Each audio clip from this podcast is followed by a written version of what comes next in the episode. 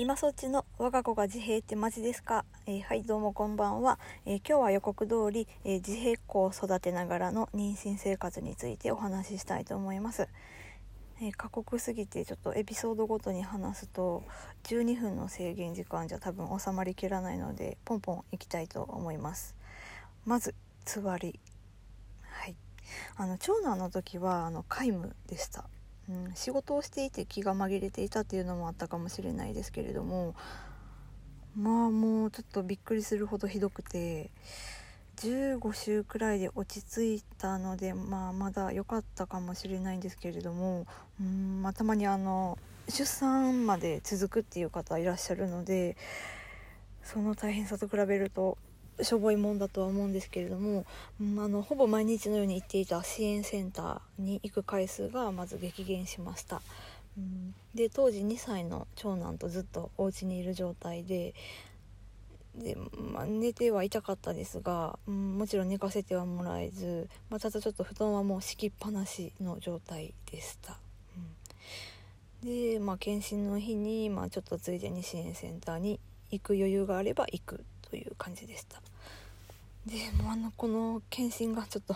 もう本当に大変すぎてあの待ち時間がちょっと長い病院だったので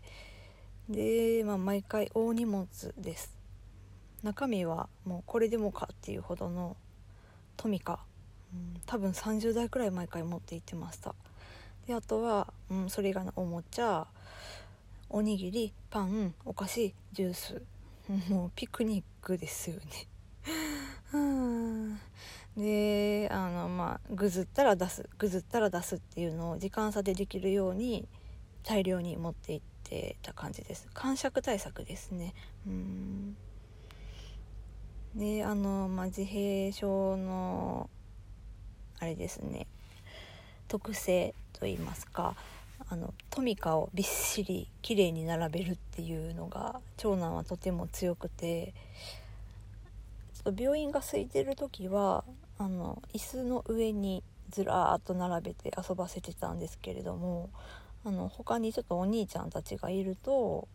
注目してこちらにやってくるじゃないですか。うん、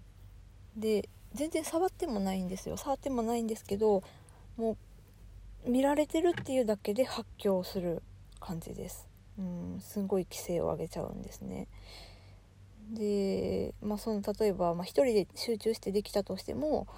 椅子の革張りの椅子のつなぎ目あのほんのちょっとの傾斜でトミカがもうもうほんと数ミリ単位でずれたっていうのに対してももう発狂。これ結構あるあるだと思うんですけどもうん。でじゃあトミカ持っていかなかったらいいんじゃないかって思ったんですけどそうするとお家から出れなかったです。うん。もうとにかくどこに行くにもトミカ。大量のトミカでした。であの、まあ、先生と看護師さんにお話をしてちょっと事情をお話しして、うん、私と離れるとパニックを起こしちゃいますっていう風に言うと、まあ、ちょっと配慮していただいて、まあ、内心はダメだったんですけれども内心の時以外は特別にあのずっと中に入れてもらえることになりました。うんでそれでもずっとギャーギャー泣いていたのであの先生の声が全く聞こえないっていうことがほぼ毎回でした。うん、で唯一あのエコーの時はすごくおとなしくしてくれてすごいなんかこう画面に興味があったのか覗きながらすごくちょっと興奮した感じで、まあ、言葉まだ出てなかったので難語だったんですけどなんか「あーう」とか言いながらすごく喜んで見ていてさすがにまだあの兄弟ができるっていう認識はなかったかと思うんですけどなんかちょっと私は嬉しくなっちゃってうん、ね、あの赤ちゃんだよって可愛いねって声をかけたりしながらその時間はすごく幸せでした。うんであのエコーが終わって画面が切れた瞬間もう大激怒の大感触。もう大パニックでした。うん。はい、えでこれが生まれるまでずっと続きました。もうそりゃ家着いた瞬間トイレ駆け込むわなって今思います、うん。うん、よくやってたなと思います。うん。であのたまに旦那が来てくれることがあったのであのその日はもうほんと助かってました、うん、旦那もゲストリしてましたけど。であときつかったのは移動です。常にちょっとあの抱っこ抱っこだったのであのでもさすがにお腹に赤ちゃんがいる状態で歩きながら抱っこっていうのはもう本当怖かったので移動はベビーカーです、うん、であの靴の感覚過敏靴を履いた状態では下に降りることができないっていう状態だったのであの一瞬も外では一人で立てない状態です。もう歩くどころか立てなかったのでバスとか電車ベビーカーを畳まないといけない時はまず長男を抱っこして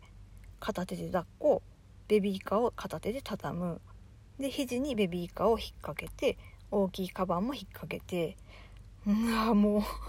思い出したくもない。もうほんとしんどかったです。うん。で2歳半近かったのでもうそろそろ重いですしなんかもうほんとちょっといつお腹の子がどうなってもおかしくないなっていう恐怖と毎日戦ってました、うん、で旦那は朝7時に出発して夜11時っていうちょっとハードな仕事だったので、うん。まあ、もうずっと1人でしたね土日以外は。うん、で長男があの夜全く寝なくてちょっとこの頃分かったんですけども睡眠障害を併発していることが分かりました。でもあのまだ2歳だったのであのお薬は出してもらうことができなくて毎日夜2時だいたい2時でした。2時頃まで寝かしつけをしてつわりと寝不足でもう布団から手だけ出してバイバイって旦那を見送るようになりました。もう朝起き上がるなんてとんでもなかったです。うん。で長男が起きるのがだいたい10時頃だったのでそれまでに洗濯とかちょっと家事を終わらせていないと洗濯物干してる間にもし起きたらもうものすごい感触を起こすので、うん、もうその時間までには絶対に終わらすように頑張ってました、であとずっと頭から離れ離れないのはもしお腹の子もまた自閉症だったらどうしようです。うん。これはあのもう気にしないって決めたはずなんですけどあまあ当然じゃ当然なんですが無理でした。うん。もう不安で不安で仕方なくてメンタルも体力もボロボロでした、うん。まあ、だって障害なんてないに越したことないですからね。うん。でまあなんだなんだかんだで安定期に入って支援センター すごい噛むな今日。支援センターにも復活して楽になるかなって思いきや今度はちょっとお昼寝問題勃発しました、うん、ベビーカーを押して歩き回らないと寝てくれなくなって神社の周りを毎日2時間2時間散歩してました、うん、真冬だったんで足元が冷えちゃってお腹が張っちゃってっていうのを繰り返してもうすごい怖かったです、うん、で寝起きもすっごい悪いので泣き叫びながら起きるって感じだったのでうん起きるタイミングを見て、まあ、その時はちょっと例えばスタバにいたとしたらもうそこにはいないようにして早めに退散してっていう感じでした。でまた外に出て起きるのを待つまでぐるぐる歩き回るでこれが後期まで。妊娠後期まで続きました。でやっと後期に入った頃に睡眠障害の薬が出てでそこを聞くものではなかったので苦戦したんですけども、まあ、2時だったのが0時ぐらいには寝るようになった記憶です。うん、であの夜狂症といって起きるまでの間に何回もこうギャーッと叫ぶように起きるので寝た気は全然しなかったですけど、うん。まあ、こんなしんどい話ばっかり。嫌ですね、うん、これから妊娠望んでる方もいらっしゃると思うので、うん、なんか絶望を与えてしまいそうで、うん、それはダメですね。うん。いい話を一つします。うん。大きくなってきたお腹に気づいて、あの、触ってくれるようになりました。で、その時にたまたま帯同があると、すごいこう、なんか、えってびっくりしたような顔で笑っていて、もうそれが本当可愛くて、それが救いでした。うん。とは今日時間があれなので、えっと、次回に分けます。えー、8ヶ月頃からまたかなりは、えーと、厳しい生活スケジュールになったので喋らせてください。はい。はい、えー、ではまた、えーと、もしかしたらちょっと関係ない話間で挟むかもしれないですけれどもまた更新します。よろしくお願いします。はい、えー、では今そっちの我が子が自閉ってマジですか？でした。ありがとうございました。さようなら。